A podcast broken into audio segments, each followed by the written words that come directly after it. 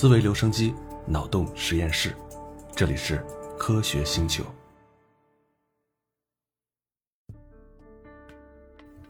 众所周知，爱因斯坦一直很讨厌量子力学。不过啊，爱因斯坦并不是反对量子力学的结论。事实上，他在世的时候已经有大量的实验证明了量子力学的正确性。他只是非常非常不喜欢量子力学的数学描述，这套理论不太理性，应该有一个更好的理论来解释量子力学所有的推论，并且把量子力学所揭示的非理性概念回归到他所习惯并且信仰的理性框架里来。比如说，纠缠态的粒子是存在的，如果对其中一个粒子进行观测，那么我们不只是影响了它，观测也同时影响了它所纠缠的伙伴。而且啊，这种影响与两个粒子之间的间距没有关系。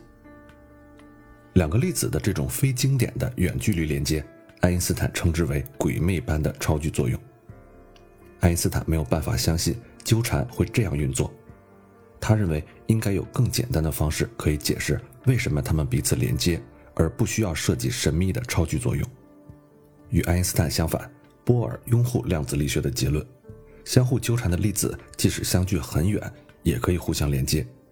而爱因斯坦不相信有鬼魅般的连接，他认为在观察以前，一切就都已经决定了。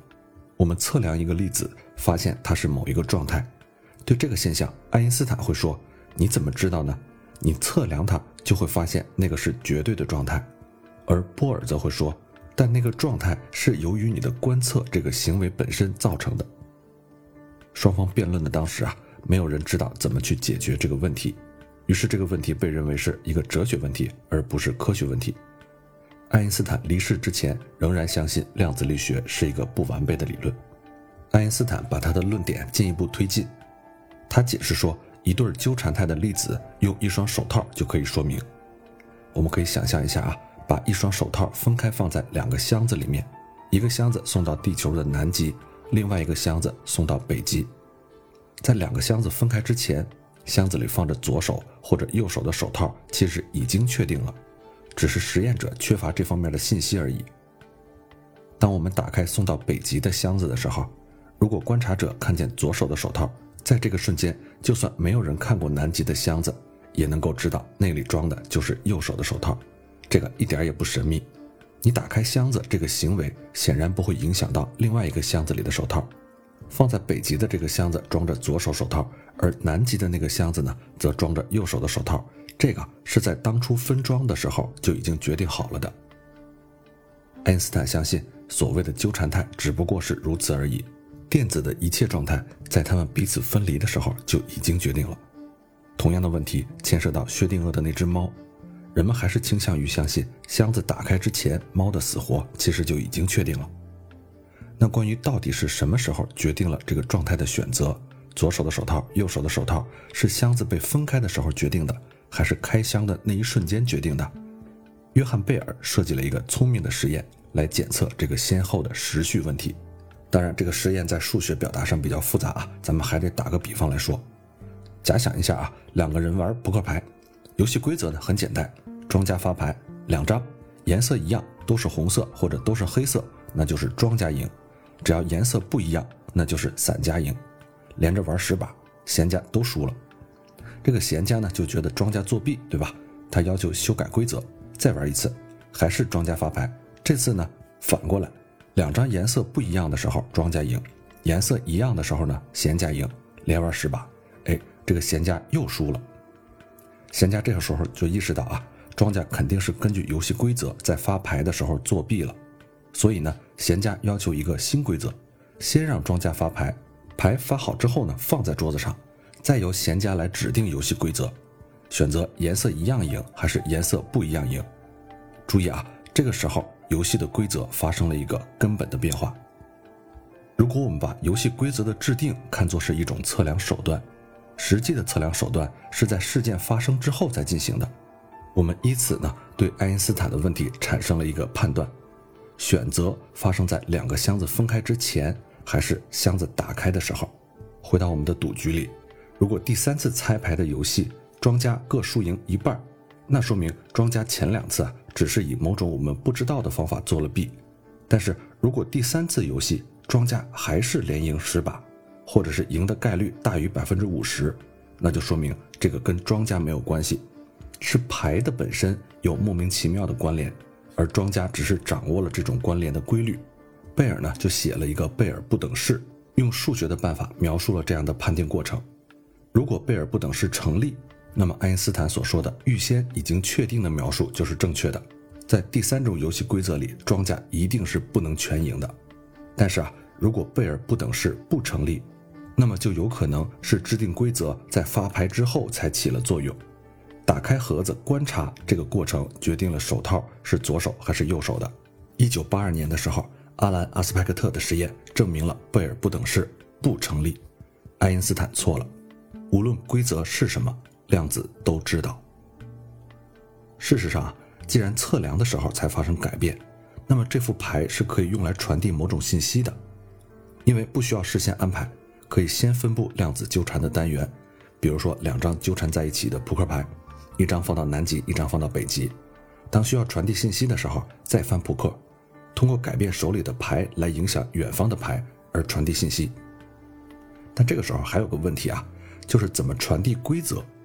怎样告诉庄家现在游戏规则是什么？这样庄家知道自己输赢，才能得到确切的信息嘛？但是事实上啊。游戏规则是没办法通过量子通道来传递的，闲家不得不打电话告诉对方他的决定。这样的好处是，闲家现在只要说我刚才选择的玩法是什么，而不用告诉庄家我这边怎么翻的牌，庄家就可以通过自己手里牌的颜色来知道闲家手里牌的颜色。这样做的好处是，如果有人正好拦截了他们的电话，他也只能知道闲家选择的游戏规则。而不知道庄家或者闲家手里到底得到了什么样的牌，也就不知道他们传递的信息到底是什么了。因为量子随机是真的随机，他也没有办法预测他所听到的规则应该用到怎样的牌上来推测庄家或者闲家手里的牌，这样就可以实现真正保密的通信。爱因斯坦提出来量子纠缠的问题，认为它违背了相对论，因为它的相互作用是可以比光速更快的。但当我们后来对通信过程有更深刻的认识的时候，就会发现，经典通道是没有办法被忽略掉的。你必须要告诉对方规则是什么，否则通过量子通道传递的信息就没有意义。当这两类信息都需要考虑的时候，传递有效的、可理解的信息是被光速限制的，并没有违反狭义相对论。这样呢，就解决了爱因斯坦的疑问。事实上证明，量子纠缠是真实存在的。并且在今天真正用到了量子通信领域，但听了前面的解释，你应该知道啊，量子通信它最强大的在于保密，而不在于超光速。那么关于量子通信，咱们今天不展开啊。如果你感兴趣的话，可以留言给我，改天咱们展开来讲一讲。回到量子力学，二十世纪物理学界几个重要的发展，其中之一呢就是量子力学，另外一个呢是混沌力学。混沌力学在很大程度上是很早的时候就被经典物理和数学发现了，但是刻意忽略掉的一套理论。这个混沌力学告诉我们啊，有些东西天生是不确定的。他说，小概率事情可以有很大的影响。这些呢是牛顿力学和经典物理学不愿意多谈的。虽然经典力学在解释多体问题中早就看到了混沌的存在，但这个方向真正登堂入室是在二十世纪六十年代之后。尤其是计算机技术发展之后，人们的数值计算能力大大加强，让人有了一种信心，可以用模型为基础模拟任何现实里面的世界。但是六十年代对天气的模拟中，人们就发现啊，即使在确定模型的基础上，也能产生非线性的不确定的结果，而不能做准确的预言。比如说，长期的天气预报是不可能做到的，由于非线性的发展会得到蝴蝶效应。也就是我们经常说的啊，南美洲的一只蝴蝶扇动了翅膀，会引起北美洲的一次风暴。这个关于蝴蝶效应的说法其实是记者的误传啊。最早呢，其实是因为计算结果画成的图太像蝴蝶了。而这一切不确定性都是动力学内敛的性质，跟测量精度没有太大关系。不过量子力学的影响就更深远了。咱们常说的测不准原理、纠缠态、非局域化和相干态。都跟经典物理是格格不入的，但也许这才是我们生活的真实世界，只是我们理解起来要花一点功夫，或者说不只是一点点功夫了，而是前后几代人的努力。以牛顿力学为基础建立起来的经典物理思维优美、确定、可预言、可统一，这个信念对人们习惯的认知过程影响十分的深刻，以至于量子力学的基本理论建立几十年之后，爱因斯坦本人对它的完备性还持有非常大的怀疑。咱们前面说了啊，爱因斯坦坚信上帝是不会掷骰子的，他相信啊，对于一个随机的系统。我们总是能够不断的深入了解，来降低它的不确定性。骰子落地的时候，哪个面朝上，绝对不是一个不可预测的随机过程。如果我们知道骰子的材质、扔骰子的时候力度还有方向、落地之前的风速、桌子的材质等等所有具体的情况，那这个骰子哪面朝上是可以精确计算而预言的。从这个角度来说，我们可以找到足够多的参数来建立完善的模型。从而预言结果，减少系统的随机性。只要我们愿意，我们总能更多的了解细节，而最大程度的减少不确定的程度。不过啊，从冯诺依曼在理论上的证明，一直到物理实验近些年的发展，都证明了量子的随机是绝对的真随机，不存在更深层次的理论来解释量子的随机性。那同样啊，这个冯诺依曼的理论证明，还有物理实验的结果，咱们也不展开说了。其实好多东西我也不太懂。这就告诉我们两件事儿：第一呢，我们没有办法掌握所有的信息，自然这个系统不允许人类描述和掌握它所有的信息。量子力学这样天生的随机性是爱因斯坦非常不喜欢的，它事实上否定了客观实在的基本要求，这个是第一。第二呢，混沌力学告诉我们，即使能写出一些公式来描绘骰子落地的过程。但是由于非线性动力学的演化啊，结果其实也是不确定性的。但是呢，混沌力学和量子力学的对应关系又是个复杂的问题。为什么线性的量子系统会累加成为非线性的系统呢？哪里是界限呢？或者说，量子力学的纠缠与混沌的复杂性有着什么对应的关系呢？我们至今还没有十分清晰地了解其中的奥妙，这个也是量子力学的几个基本问题之一。咱们今天主要说的是量子力学啊，那这个混沌力学呢，其实又是一个非常庞大的问题。简单来说啊，看过《三体》的小伙伴就知道混沌力学是怎么回事了。咱们同样先不展开。在牛顿力学体系里，对速度和位置的描述是非常清楚的，也就是位置的导数是得出速度的。可是啊，量子力学里的位置和速度是一对共轭的参数，两者没有办法同时精确的测量。你测量这个精确一点，那个就模糊一点。牛顿力学认为，小概率的事件对整个体系的影响是微不足道的，但事实上并不是这样。混沌力学说明了小概率是有大影响的。这个道理很简单，从一个人一出生，便是几亿分之一的概率和别人的基因稍微有那么一点不一样，而这一点点的不同会影响很多人的生活，甚至会影响历史的进程。除了测量的不同啊，牛顿力学和量子力学还有一个非常大的不同。牛顿建立的经典科学观里，世界是客观实在的世界。那客观是什么呢？你可以理解存在一个第三方的观察者，事物的运作不会因为观察者的观察而改变。而实在又是什么呢？咱们老说啊，这个人挺实在的，实在呢就是做事靠谱、实实在在。那在经典科学语言里，实在与不实在有三个不同方面的定义，你注意听啊。第一个方面呢？是是否与测量方法相关？第二个方面是是不是真的随机？那经典情况下，随机只是信息缺失，只要有足够的信息，随机就会减少甚至消失，就是我们前面说计算这个骰子的过程。第三个方面呢，不太好理解，叫是否定域。我们看到的物质世界本身是看得见摸得着的，那随着爱因斯坦狭义相对论发展之后啊，对实在的定域性有着更明确的意义。宇宙里的相互作用必须受到光速的限制，因果关系必须限制在光锥里面，不会超光速。那简单来理解啊，别人说定域性的时候，你就知道是不能超过光速就可以了。经典物理学逐渐为人们铸造了这样的信心，并且也形成了习惯的研究方法。对于我们缺乏了解的系统，我们可以用概率来表示它的一些特性。你比如说一家中学的高考升学率，我们不知道哪些孩子最终会考上大学。但是我们总可以根据以往的经验来给出一个大概的估计。我们相信啊，这种不确定性是暂时的，随着时间推移，不确定就可以变成确定的。等到高考放榜的时候，我们可以精确的知道哪些孩子上了哪些学校，概率还存在，但是变成了一个确定的比例。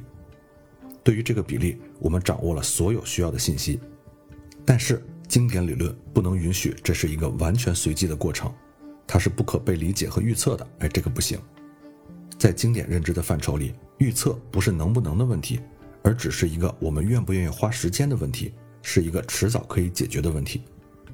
那量子力学的要求可就不一样了，电子在什么地方出现是由电子的概率分布云给出来的，但某一次观测的电子在什么地方出现是真实的随机。爱因斯坦不是认为量子力学是错的，他是相信这个不是最终的结论，应该有一套更基础的理论来算出这种概率来。上帝怎么能掷骰子呢？他所追求的这套更基础的理论叫做隐函数理论。就是有一个隐藏的函数来控制量子看上去的随机性，这个是一套用来解释量子力学的理论。量子力学与经典的不太和谐，应该可以通过这套理论来完善。那这个是爱因斯坦相信的。不过，冯诺依曼在一九二六年所写的《量子力学的数学基础》里，证明了隐函数是不存在的。量子随机是绝对的随机，不存在一个基础的理论让这个随机变成确定的。这个就太不实在了，也正是因为这样，爱因斯坦到死也不信服。他认为啊，量子力学的解释只是一种说法而已。那爱因斯坦的狭义相对论给了实在另外一个定义，也就是刚才我们说的定域性。物体间的相互作用必须是实实在在的，作用必须是近距离的，而不是超距离的。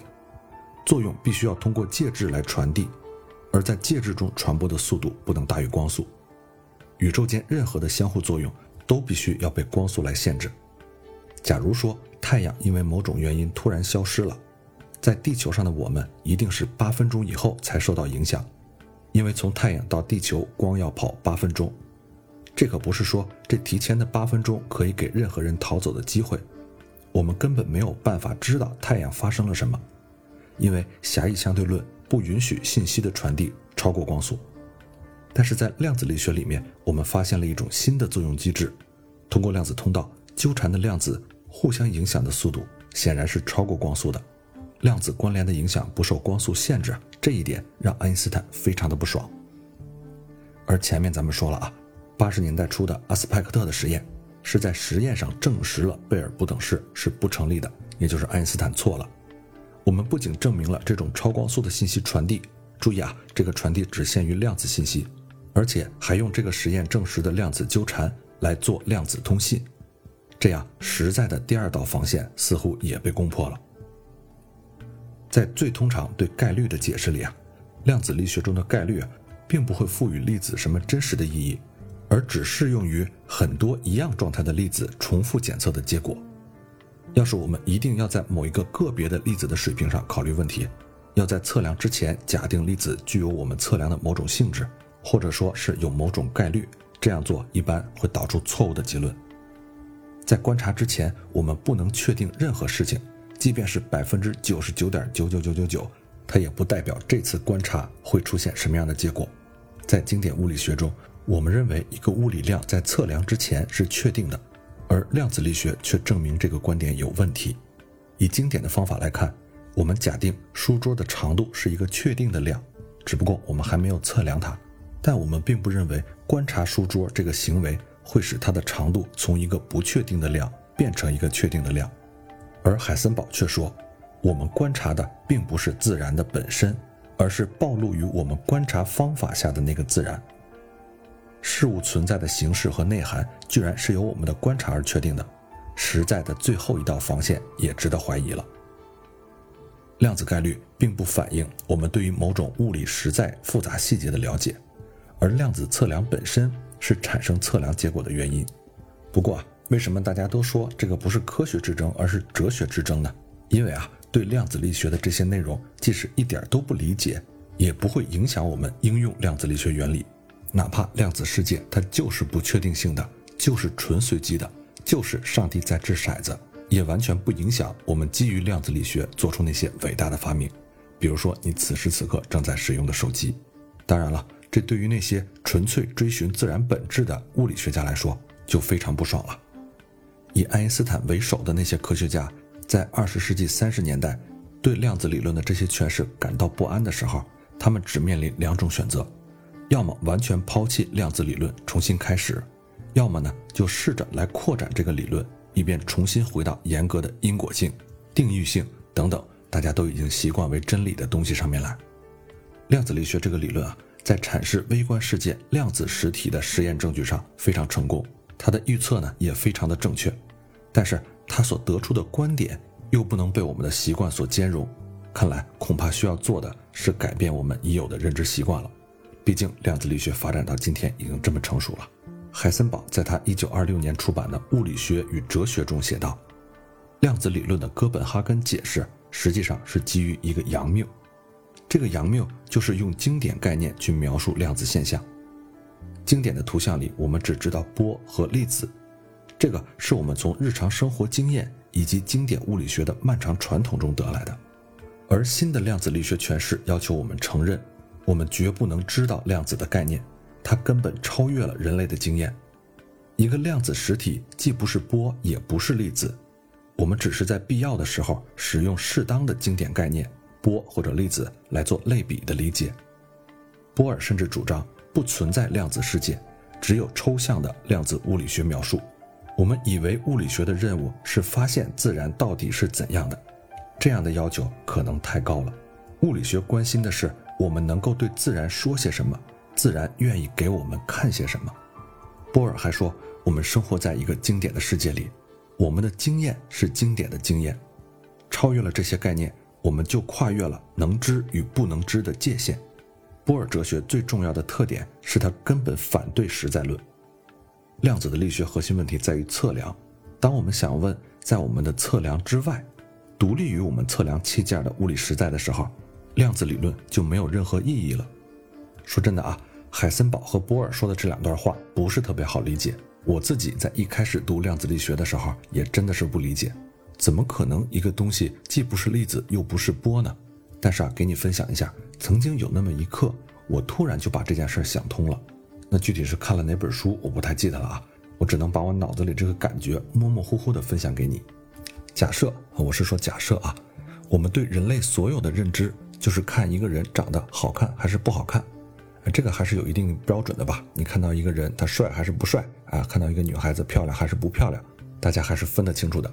但是啊，如果我们往微观里看，一个人长得好看不好看，这个概念啊，在微观世界里根本是不存在的。一个人的长相是由他的眉毛、眼睛、鼻子、嘴巴等等东西排列组合而成的，而眉毛、眼睛、鼻子、嘴巴都是由细胞构成的，这些细胞呢，又是由粒子构成的。当我们进入到粒子这个世界的时候，你还能用好看或者不好看来描述他们组成的那个人类吗？当然不能了。你看啊，我们前面假设了，假设我们只有一个维度来观察人类，就是好看或者不好看，那这个观察的维度就是我们认知的极限，也是我们经验的极限。我们没有办法用这个层面的经验去描述更微观的世界。前面的节目我就说了啊，我们把电子叫做电子，这个电子这两个字儿其实是我们赋予给那个东西的。当我们说一个东西是什么什么子的时候，脑海里首先浮出来的就是它是一个小球，但是别忘了，是因为我们先认为它是一个小球，才把它命名为电子的。那它本来是一个什么东西？很可能在我们的语言描述能力之外，甚至在我们对概念的理解范畴之外。而海森堡和波尔的观点，你可以这样理解：真实的量子世界是没有办法被当前的科学语言描述的，我们的科学语言只能去描述测量的结果。再把这个测量的结果用一套理论给它总结出来。如果我们非要跳出测量结果去追问世界本身是什么样的，不好意思，科学语言做不到。波尔就主张啊，使用两个截然相反的经典概念，也就是波和粒子，这样的思维方式从一开始就阻碍了我们，让我们不能够了解粒子究竟发生了什么，直到它们暴露于某种事先选定形式的测量器件里面。我们对于测量器件的选择，决定了我们能看到粒子的何种行为。如果我们选择一种为了揭示量子位置而设计的装置来考量量子系统，就得到类似粒子的行为。粒子在这里或者在那里，那如果选择一种为了显示干涉效应而设计的装置来考量量子系统，就会得到类似波动的行为。粒子既不在这里，也不在那里，我们看到的是干涉条纹。没有测量的话啊，理论只是一个空的框架，而且这个理论一切概念和哲学问题全都要在测量中才能发现。思考量子实体到底有什么意义吗？我们该不该习惯实在、客观这些经典的概念在量子理论里已经走到了路的尽头呢？我们该不该否认有一条通过形而上甚至是唯心的前进之路，能够以抽象的数学结构来描述宇宙间的实在呢？如果不管看起来怎么样，我们对物理学的认知，即便借助了量子力学，也都根本没有办法达到极限呢？我们是否有足够的智慧提出正确的问题？因为问题本身也是受着组成这些问题的复杂体系所限制的。我们习惯上认为量子力学是只适用于微观世界的理论，宏观世界的规律跟微观世界不一样。如果从关联的角度来看量子力学，宏观世界的问题实际上也存在着复杂的关联。那么这些事情是不是会导致我们看事物的角度不一样了呢？世界不一定是客观，也不一定是实在的。以这个新的角度来看世界，会给我们一个很深刻的问题，也就是我们以前所习惯认知的世界是客观唯物的世界。那么以此来认识世界，是不是正确的呢？量子力学在提供给我们这些思考的时候，也给了我们继续提高认知的台阶。顺着这些台阶，我们才有可能更深入的去了解世界的内涵。这条路甚至有可能是没有尽头的。对物理学而言，我们最近几十年才发现，世界跟我们的方法论都出现了问题。这些问题可能没有我们想象的那么大，也可能比我们想象的更大。但无论怎么说，这都是一件好事，证明我们的科学发展还远远不到停下来的时候。科学啊，是一个慢慢来的事情，日拱一卒，一点一点的往前走，去夯实我们已经知道的世界范围。同时不断拓展我们对宇宙新的认知。好了，这一期就聊到这儿。最后还有一点时间，再跟大家聊几句闲篇吧。今年我自己真的是特别忙，好多细心的小伙伴发现我经常是半夜三四点更新这个节目，那真的是在两点前都是没有自己的时间的。一般呢，我就是看上一集的阅读量差不多了啊，那个催更的小伙伴也不少了，那我就挤点时间给大家更新一集。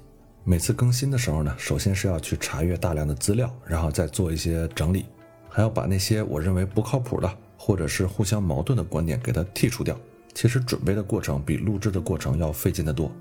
正式录制呢，差不多每次要一两个小时的时间吧。后面做剪辑、后期、上传，差不多再耗个四十分钟左右。一期内容准备下来还是比较耗时间的。所以在这儿呢，再次感谢啊，无论是那些经常催更的小伙伴，给我留言的小伙伴。给其他朋友推荐我这个专辑的小伙伴都非常谢谢大家。讲科学的内容呢，虽然我个人很感兴趣，但毕竟不是我的主业。每次到深夜的时候，是睡觉，是看会儿书，还是更新一期节目，哎，其实都是挺纠结的。总之吧，谢谢大家的鼓励。下一期呢，我可能再给大家更新一篇我比较喜欢的科幻小说，呃，也有可能是更新一篇我自己写的科幻小说吧。那今天就先这样，祝你晚安。